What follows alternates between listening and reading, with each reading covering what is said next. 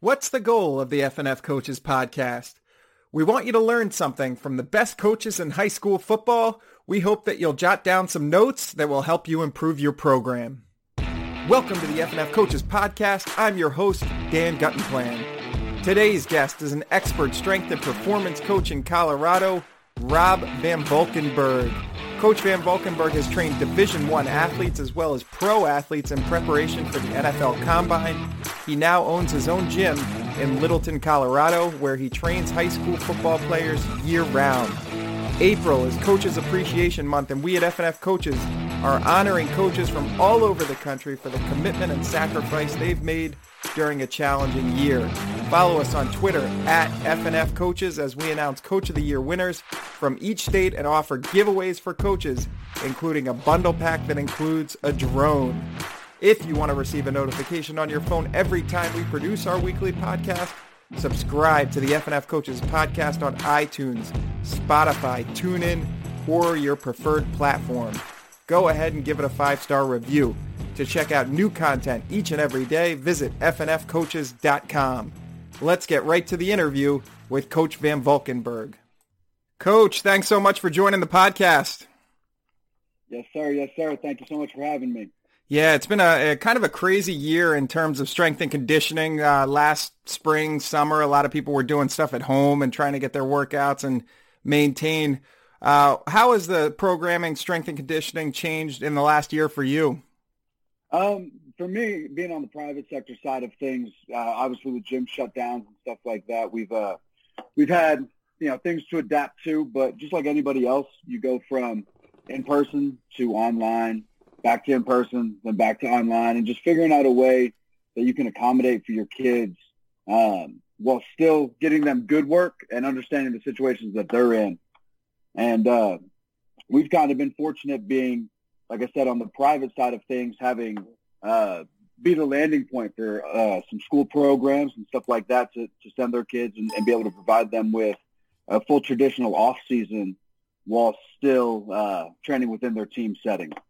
Yeah, and and one of the things I loved about uh, I just read a story that you had submitted to us at FNF Coaches, and that'll be included in our next edition. And what I really appreciated was um, you, I think, had submitted it like a year ago, but it was just about uh, the ways to keep guys motivated and keep guys positive. Uh, and it, it's so appropriate now with guys who, you know, some of them had have not had seasons or had shortened seasons, had game canceled. And it's difficult because uh, high school athletes I find to be motivated on on the goal, the outcome. You know, they want the wins, they want they want their game film to look good, but they're it's sometimes it's tough to motivate them uh, in the day to day to get there. And I think that mental uh, performance side of things is is so important this time of year. How much more uh, attention did you ha- do have you had to pay to that in the last year? Oh man, a ton, a ton. You know, the the thing about like 14 to 18 year old kids is it's an emotional roller coaster with them every day. You know, you've got it. You got some select kids that are going to be, you know, the same guy every day, but it seems like the majority of them, it's it's peaks and valleys, right? So it's it's finding ways to make sure that they stay level headed, and you know, they're they're 100% of the kids that that I've worked with over the last year have had moments where they've hit lows and it's being able to kind of identify those and then figuring out, you know, what do we need to do to correct it? You know, like if you get a you get a kid in and you can tell that things are off for your group, things are off with your group. You know, maybe you pivot and you you go from okay, we are going to do a heavy, you know, grind out squat day to to a day where we have some fun and we do some competition stuff. Um, you know, and in this setting, uh, this is like the the kid's only outlet for the last 12 months or so in terms of you know they've been locked up in their house, they're playing more video games, they're sitting more, they're not they're not being as social as they've been in the past. So this can be their only outlet in terms of physical activity, in terms of their ability to release uh, and le- release those good feelings that they need to have for being around their teammates and being physically active. And so it's been uh, it's definitely been forefront, more so even than than you'd say the performance gains of it of you know just how can I take care of these kids' mindset and and make sure that they can continue to enjoy being a kid because I mean, if you look at if you look at numbers, depression levels are through the roof. Kids' anxiety levels are through the roof. Um, and a lot of kids that I work with, man, they're they go to school so that they can play sports.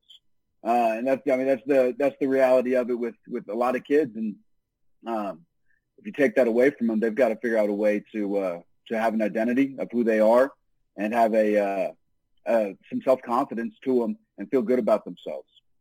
Absolutely, and I know that you've uh, you've trained Division One athletes before. You've uh, trained guys to pre- prepare for the NFL Combine, uh, and you see some of that going on now. I don't think there's a combine this year, but there's definitely these individual workouts. You know, I think today I was just even watching Twitter, and I think um, Alabama had their team workouts with guys running the 40 and doing those types of things.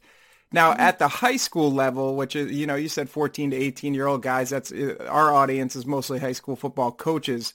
What is the most important thing coaches should be focusing on at this time of year? Well, um, assuming you can be back in a full setting, um, I think looking at what their activity level has been over the last eight, nine, ten months. Here in Colorado, it's unique. Uh, we have two football seasons. So we had a fall season and we had a spring season.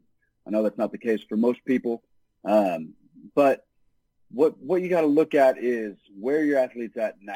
Um, I always believe that you look at with the end game in mind. Um, and for me, a football player, I want to have a very strong, fast, physical athlete who can handle pretty much anything that's handed to him. So this time of year, I am four months into my off season. I've installed my strength uh, in terms of we've reached base levels of strength, and now everything's looking at how can we develop speed and power, uh, and then also having a little bit of sprinkle in with conditioning, just because I know that we're we're rolling into we're about a month away from May, which is when heavy off seasons really begin for uh, for a lot of programs. So I think it's looking at okay, number one, do you have a base level of strength? So have your athletes been in the weight room? Have they gotten stronger since December? And then taking that strength and transitioning it into power, which if you look at power, that's essentially higher weights, move faster for lower reps. And then uh, also looking at what are you doing as on an on-field standpoint in terms of your speed de- speed development. If you run, uh, you know, pretty much any program outside of a, a triple option, you're going to need to have uh, a team full of guys who can move. And the days of having, uh, you know, kind of a bulldozer type player on your team are they're far gone. You need to be able to, have a team full of guys who can who can be agile, and I think that that's how you got to approach your program, especially when we're looking at this age groups in terms of that 14 to 18 year old. We need to have them strong. Yes, that that's got to be the foundation of everything. But beyond that, they've got to be powerful and they've got to be able to move, and that that goes into what you're doing on the field in terms of your speed development, um, and then also your conditioning. If you look at, you know, I never want a kid to walk into fall camp out of shape, right? So we don't want to spend any time in camp conditioning. So that conditioning needs to start right now if you're going to take a true approach to it. I think a lot of people, you know, they, they start doing that late June and into July, and it's just too late if you really want to do it in a way that, number one, improves speed, and number two, doesn't put too much of a load on these guys when they're doing a lot of other physical activities. Yeah, preventing injuries is so key.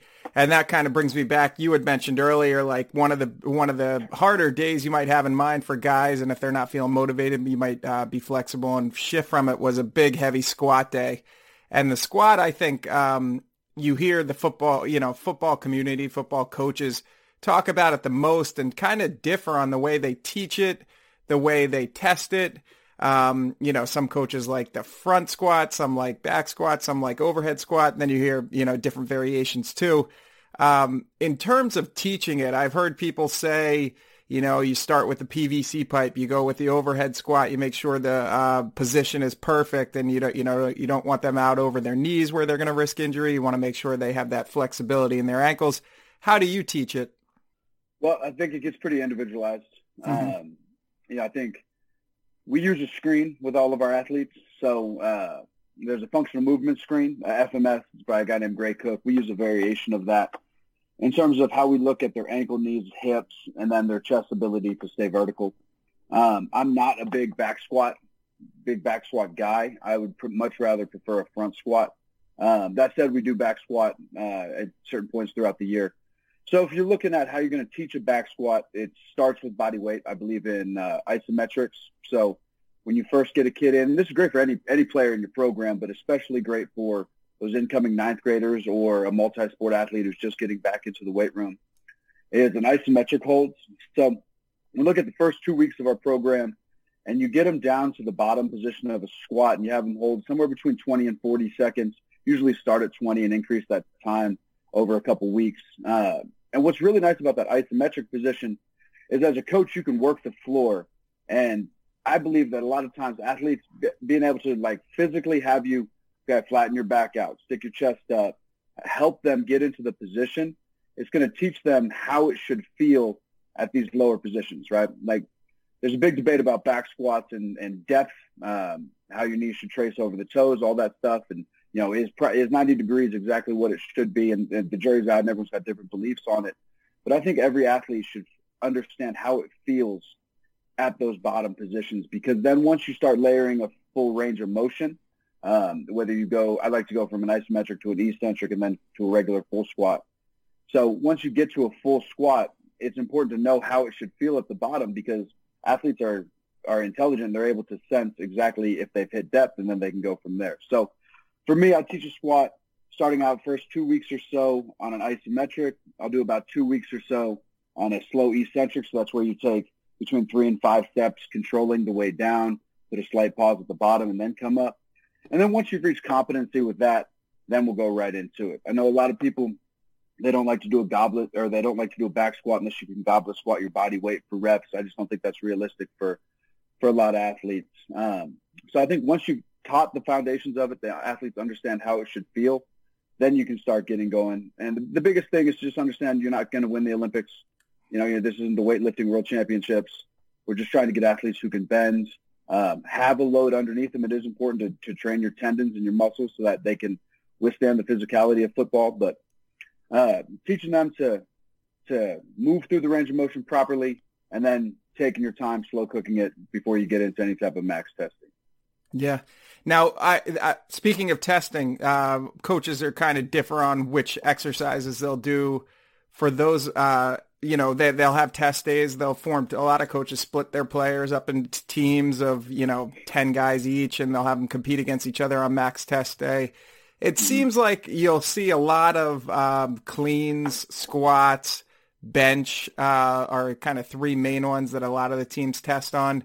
Um, but then, you know, I've been in a CrossFit gym before where you hear instructors make fun of people like, oh, let's do bench and then curls and, the, and those aren't because they're not as mm-hmm. functional. Um, what are the ones that you recommend for high school football testing days? So I probably differ from from a, a lot of a lot of programs.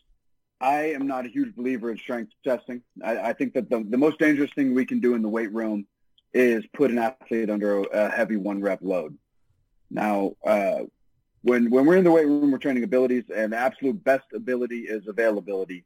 And uh, for me, putting a non-seasoned athlete, even if you're 18, you've been lifting for four years, you're a good athlete. Um, putting an athlete under a one rep load, I think you're I think you're rolling the dice. Uh, I mean, you look at a max clean in most places, and a one rep max clean is a ugly thing, right? right. And you know, for me, I'm going to test metrics that are going to improve performance. You know, we're training athletes, we're not training bodybuilders, so I'm going to look at. I use uh, going back to the on-field side of things. I'm going to look at a 10-yard acceleration. I'm going to look at a 20-yard sprint or uh, flying 20, so build up to a flying 20. I'm going to look at a med ball throw. So I'll use uh, like a skills position. We use a six pound med ball, big skill. So for me, that's linebackers, tight ends, fullbacks. They'll use a 12 pound med ball. And my bigs, they're going to use an 18 pound med ball, and we're going to throw that for distance. Um, that's a pure power. So if you think about uh, the goal of an Olympic lift is to create triple extension. So that's where your ankles, your knees, and your hips all extend at the same time, which I bet you 99% of people who do a power clean max don't hit triple extension but you will in an overhead med ball throw. So it's the exact same thing. We're training power and we're measuring power. So those are those are my three big ones, right? A 10 yard acceleration, a flying 20, and then a med ball overhead throw for distance. And I actually had this this conversation with a uh, the strength coaches at Colorado School of Mines a couple months ago, and we were talking about testing for the power clean, right? And uh, we were talking about how a power clean doesn't win games, but a power clean will make you faster in the 10 and being faster than the 10 might win some games. So we're going to measure the things that are going to change change the scoreboard for us, and we're going to train for the things that we measure, right? So we're going to train our power clean, um, and then we're going to measure the kind of the on-field tangible things.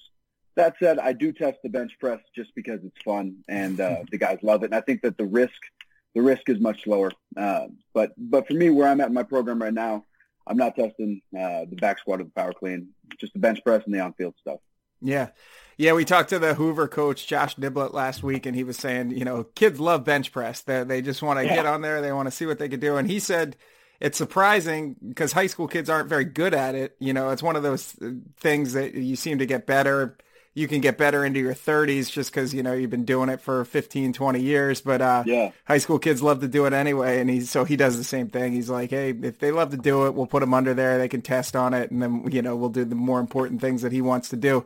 Now in terms of speed training you mentioned how you test them are there uh, drills or um, you know specific things that you have the guys do that you find trans or correlate to faster performances in those in those two testing drills? Yeah, I mean, there it, it's all about learning how to run. Right. right. So we, we break down running into to pretty segmented things. Whether it's we call it our linear A series. So um, it's called an A march, an A skip, and an A run. Essentially, just like a, a high knees, a skip, and then a, a very fast high knee. But we teach them how to run. We teach them how their body position should be, and then we we just let them compete. You know, uh, I think people people overcomplicate speed training with it having to be this, you know, very technical thing where we're getting perfect angles in our arms and our hips are very synergistic. I think that the fastest way to get faster is to run as fast as you can. And the fastest way that you're going to run as fast as you can is to compete against somebody. So for me, I believe we, we teach them how to run properly. So we teach them, you know, how our foot strikes the ground, how we push off the ground, um, and then how we, how we exchange thighs into a stride. But beyond that, we just, we just let them compete. You know, we do, we do a ton of uh, you know cat and mouse games, kind of ton of reaction games, and then we do a lot of our build up to sprint work where we're looking at um, you know maybe it's a, a flying or a ten yard acceleration into a flying thirty or something like that. But uh, in terms of training for those tests, you know we we teach them how to run, and then we we let them compete and we, we just kind of let them get after it. And I think that ties back into the kids enjoying training. You know, if uh, you're out there, nobody really likes to run.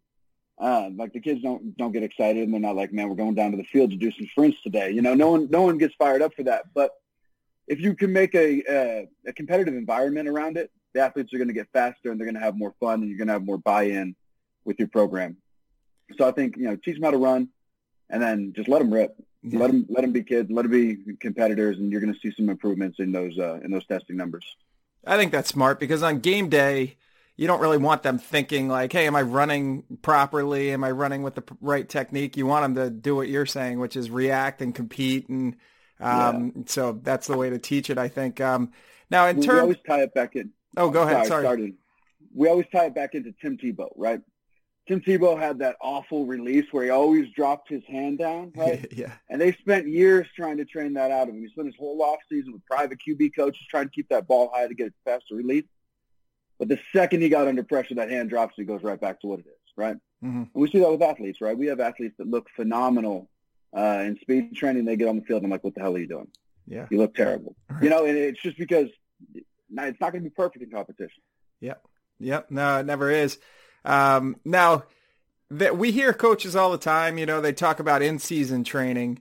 And, um, you know, this is the time of year, like you said, to develop strength and then speed. And you want to come in in shape uh, when they get back to it in August or late July. Um, but then there seems to be kind of a transition where you want guys to be sharp on Friday nights when they're playing. You want them to be rested. You want them to be, you know, peaking basically uh, on Friday night. So the it seems like the in season it's a lot about maintaining and just trying to keep your numbers where that where you got them, you know, heading into the season.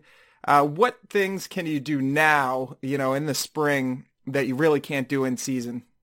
In terms of hypertrophy, so putting on muscle and size, that type of stuff, that's stuff that you're going to want to uh, accomplish right now. Mm-hmm. You know, you look at in-season training, and the biggest thing is you need to limit wear and tear while still keeping them powerful. Right, the uh, later in the season was when games really matter, and you want to be strong and powerful during that time. So obviously you need to train in season, but you can't impact high performance. Right, so the way that they practice, the way that they play, can't be impacted because you, you know, gave them five sets of eight on a back squat on Tuesday.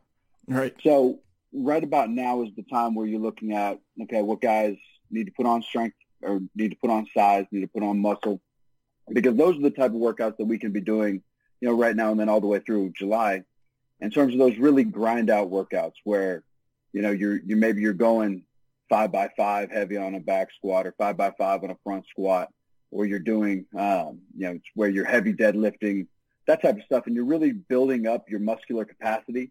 So you're building up, you know, how much strength you have, and then like we talked about earlier, transferring that strength into power, the closer you get to to in season and the later that you get into season, that's the more power that you want to be training for. So, you know, like we might have this week, see this week on front squat, we're going four by six, right? So we're getting 24 total reps. Now in season, we might go eight by three, right? So we're getting pretty similar reps, but it's very different in terms of the way that the body understands it. So if we're going four by six, those six reps are going to be pretty hard. They're going to be maybe 75%, um, and you should have some good soreness after it. Now, eight by three, very similar rep scheme in terms of total reps, but that eight by three is not going to put on any more fatigue because we're only doing three reps. We're moving it fast and we're maintaining power. So uh, total work might be the same, but the wear and tear on the body is going to be much higher at this point in the year. Yeah, that makes sense. That reminded me when you said that. Um, I was watching a video the other day, and it was LeBron James, and he was doing like heavy squats on the day of a game. And I'm thinking, yep. is that a because if you do it on the day of the game, you're not going to have the fatigue or soreness that you might feel the next day or even two days later. So is that why he's able to do it, or B is it just like we've seen over the last 20 years, LeBron's a freak and, you know, he can do whatever he wants. Well, LeBron is a freak for sure. right. um, but, but, uh, it's a central nervous system thing. So, uh, training on game days is something that I think is uh, extremely smart mm-hmm. if you do it right. Um, so, you know, you want to train in a, in a very ballistic way on game days and it's got to be timed up the right way.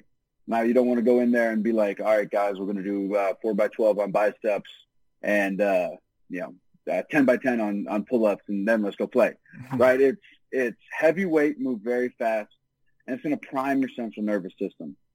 Uh, if you remember the sprinter Ben Johnson from the from the '90s, yeah, his his strength coach used to set up a squat rack in the tunnel, and he would do a one rep max squat, and he'd go out and he'd line up. Granted, he was on every steroid in the book, but it works, right? Uh, not the steroids, the the one rep max squat, right? Um, but priming the central nervous system is, is extremely important. That's why you see guys, uh, like if you look at most sprinters before they take off for the 100 meter dash, they're doing like a tuck jump where they jump up and they tuck their knees. Mm-hmm. That's a maximal effort movement for them.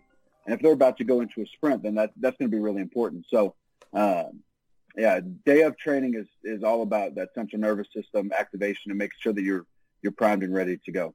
Yeah. Now I wanted to ask, um, you know, because high high school kids, it, it's not like you're training Ben Johnson where he's you know doing, or I shouldn't even use Ben Johnson because I was going to say like you know hydrating and you know eating all the right yeah. things and you know b- taking care of their bodies and all that stuff. He kind of took care of it in a different way. But um, yep. how do you ensure the guys that you're putting all this work into in the weight room and making sure that they're ready to go? Uh, are doing the right things once they get out in terms of hydration and nutrition and rest. Yeah, I think it it all comes down to education for them, um, and really instilling with them. You know, when does hydration start? You know, hydration for a Friday game doesn't start on Friday morning. That's got to be something that is a daily thing.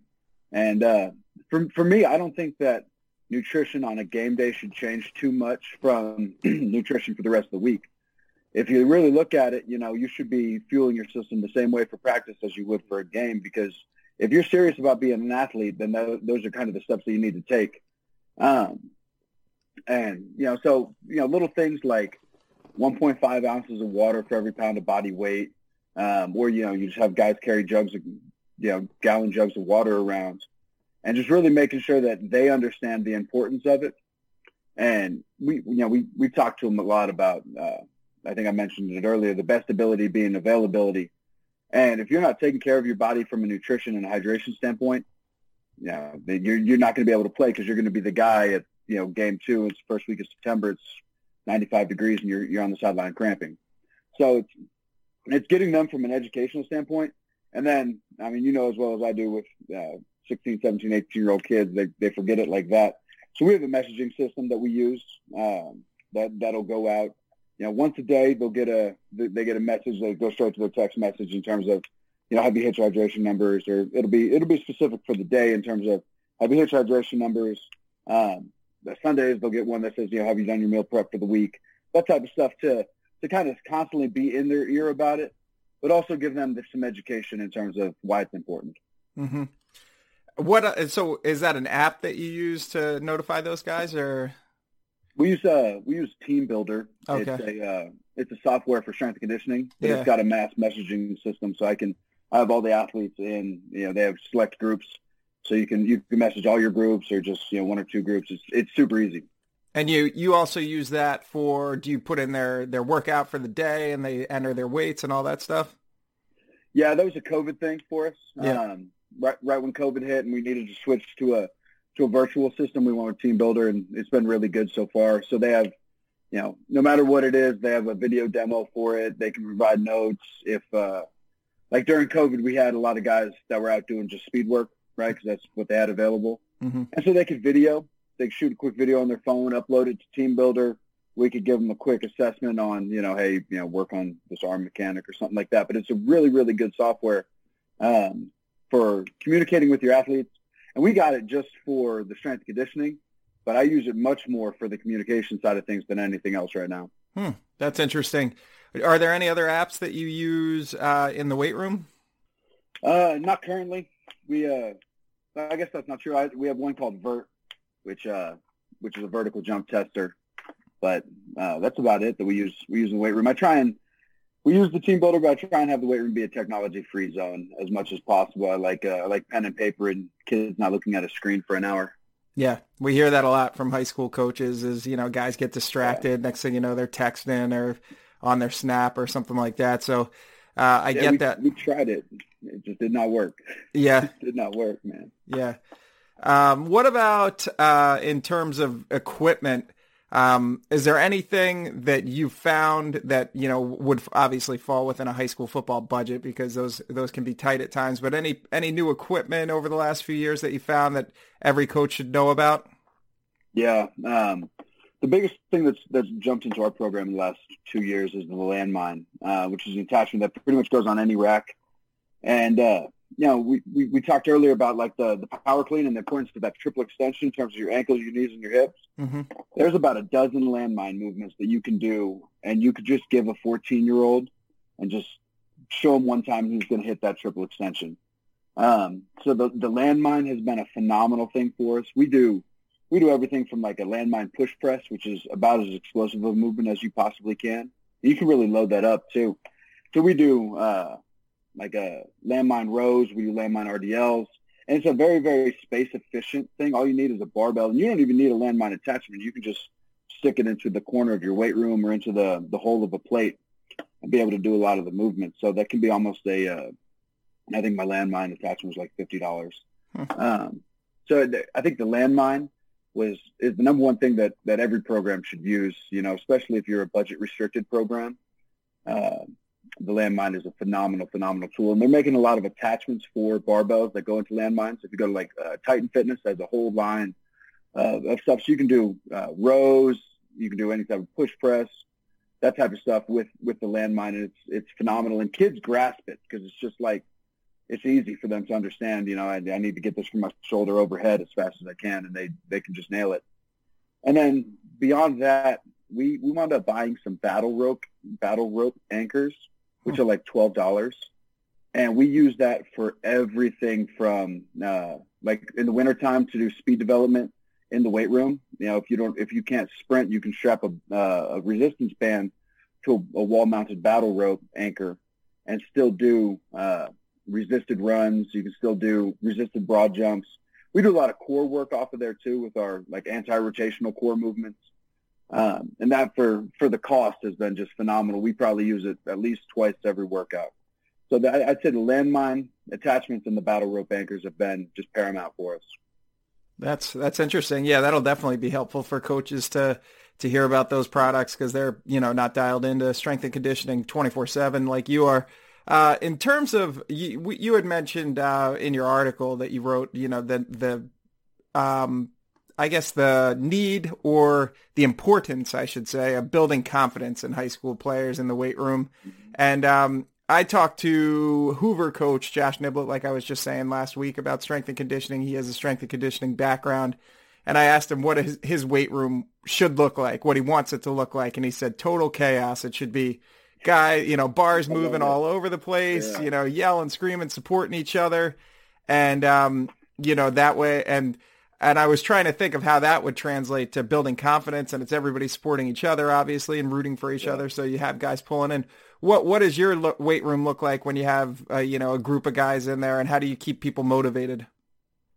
Yeah, I think uh, fast and loud yeah. is the goal. Um, you know, I, I I am a big believer that environments dictate outcomes and uh, it's on the coach to set the environment, right? Everyone's everyone's seen that coach who just kind of puts the workout on the board and sits over there with his big gulp and he's just like, all right, let's go, right? You're not going to get anything out of that. But if you get a coach who comes in there and he is he is fired up, right? He's on 11, then the athletes are going to feed off of that. and I like the term fast and loud because athletes they need a little bit of external motivation, right? So we've always got music up, right? Obviously, when it when it's when it's appropriate. We can have we have music up, and we we don't let guys walk in the weight room. So um, you know, even if it's a walk with a bounce, they're they're moving from from station to station, and it's a high tempo thing, right? And we we set that. But the biggest thing is holding the holding the coaches accountable with that, right? Because we've got to have that every single day. If we do it on day one of the program, and day three we slack a little bit, and day four, you know, it, it continues down. The coaches have to set that environment every single time. So for me, fast and loud, uh, moving weights fast, and then having it be in a, an environment that, that kids really enjoy being in. And if if you enjoy being in an environment, right, there's going to be less apprehension, right, from you as a from a personal standpoint. And when you start having less apprehension in your life, your confidence automatically grows, right? When you stop having second guessed thoughts, you start feeling more comfortable in a team environment uh, your your confidence grows, right? It's just it's going to happen, and so I think that's that's the biggest thing. Is is you set the environment, you set the standards from what you're going to accept in your weight room, and then you just let the kids go. You let them uh, you let them have fun. Obviously, you push them, but uh, you you let them have fun. You let them be kids. Now, this year, obviously, recruiting has been affected by uh, the pandemic. And so, and when you look at these recruiting bios, it's funny because, you know, you, before you'll even see their GPA, sometimes yeah. you see, you know, they'll list their 40 time and it just seems like high school kids can become obsessed with the 40. Uh, you know, there's the five one guys who want to get under five or the four eight wants to get down to 4 mm-hmm. six. Um, what is the one, like if a guy comes to you and says, Hey, I want to drop two tenths off my 40 time, what is that process for you? Do you say, all right, well, I need to see you run, or do you give them like, hey, this is one piece of advice I give everyone, you know, run the mm-hmm. 40 as fast as you can 15 times a day, or like, what, what is the one piece of advice you'd give someone? Yeah. Um, get leaner. Yeah. Uh, yeah. Dude, uh, that depends on the athlete, but yeah, typically it's going to be get leaner and get more mobile. Um, and then beyond that, get stronger with with that, you know, you want to decrease drag, right? So if we're if we're looking at one piece of advice that can be global for everybody, I guess I'm going to go with get stronger, right? Put produce more force into the ground, be able to cover more ground with each step. Um, but beyond that, it gets pretty individualized in terms of the 40. You know, you can uh, you can have a blanket program that's gonna that's gonna accomplish it for anybody. You know, if you look at okay, we're we're gonna take a group of freshmen, we're gonna have them squat, deadlift, power clean, do that for six months, they're gonna get faster, right? Unless you're just you know doing like five by twenty or something something ridiculous. But yeah, kids are like a tube of toothpaste, right? You take the cap off anywhere you push, that toothpaste is coming out. Mm-hmm. Um, so I'd say get stronger would be the number one thing that I could say that to increase 40 time. But uh, anytime you get a kid coming in there, you're going to want to test him at first because if he's a four, if he says he's a four five, he's a four seven. yeah. Uh, so you test him first, and then you know, like a lot of kids, you look at okay, maybe their acceleration is really good, but their top end speed isn't where it needs to be, or maybe their acceleration isn't isn't phenomenal, but their top end speed is really nice. So if they look they look like crap from zero to 20, but then from 20 to 40, they look phenomenal, then strength is going to be a really important thing. Um, you know, getting them to come out of the blocks faster. So I think that's it. You know, if you if you get them stronger, their their 10 and their 15 yard times are going to go down, and then their 40 times will drop. Mm-hmm. And what, uh, in terms of mistakes you see in the weight room, I had mentioned earlier, you get in a CrossFit gym and they're like, oh, don't do the curls or don't do this. Uh, what is the what is a mistake you often see in a weight room or high school for foot, high school football players? Too much too soon. Yeah. Um, you know, I think I think you have to have almost three levels to your program. So I think you've got to have an advanced program because you're going to have some guys who are going to become very good lifters. I think you've got to have a kind of an intermediate program because a lot of your guys are going to be multi-sport athletes who are never really going to be able to reach a level of proficiency in the weight room. And then I think you're going to need to have a, a foundational level kind of uh, introduction to strength program. And I think that's where most athletes need to be for a good amount of time. And I think that's that's what gets slipped through the crack. At least here in Colorado, from what I've seen, um, a lot of times guys go in and it's day one and they're given a barbell or it's it's day one and you know what we're going to set the tone for this off season with this you know murderous workout right? And you know kids can handle it because they're 14 years old and they're resilient but i think if you put too much on them too fast um, number one you're going to burn them out. Number two you're not going to get everything out of them long term. You know if you look at a 14 year old the end goal should be when he's 18 not uh, game two of his freshman season. You know, it, it needs to look at, okay, how can we build this kid up for the long term and how can we do that in a way that's going to be best and most appropriate for him? Yeah, I think that's a good message. Uh, and then a last one for you, just kind of a fun, funny question. Uh, what exercise do you see people doing in the wor- weight room the most that serves no purpose? Oh, man, how much time do you have? Uh, yeah, that's a, see, that's a tough one. I, I would typically say you know, like arms or calves, but I really like those, and I think that they do serve a really good purpose. Yeah. I'm going to go with crunches. Yeah, I'm going to go with crunches. Um, Just because there's better way to do core stuff. Yeah, your sit up, your crunches, that type of stuff. If you look at how the core actually needs to be trained, you know, the best core movement that you can do is a front squat, but athletes don't understand that. Um, so if you look at you know true core training I think you need to look at anti-rotation, extension-based exercises. So things like, uh, you know, a plank is probably the most common for that. Um, a bird dog or a dead bug or a Pallof press or, or something like that is the best way that we can really train the core. And you got, you know, kids who just like to do their eight-minute abs where they just do, you know, crunches and sit-ups and leg raises and stuff like that. And it makes them look really good, right? It gives them the six-pack muscles, but that doesn't serve a whole lot of purpose, um, you know, as, as it goes for for the athlete uh, for their athletic performance.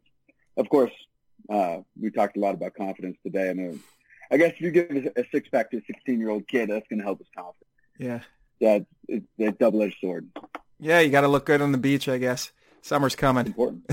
it's important. You guys back at you got to look like uh, the University of Miami in the '90s. That's right. The, the, crop tops and the abs showing. Yeah, yeah, that's a great documentary on ESPN. The U. Those guys were nuts. Yeah. Uh, all right. Well, I, I, really appreciate you taking the time. This has been awesome um, to have a strength and conditioning focus. March was our strength and conditioning month for FNF coaches, so it's been great to catch up with you. Thank you so much for uh, being a guest on the podcast. All right, sir. Thank you so much. This was fun.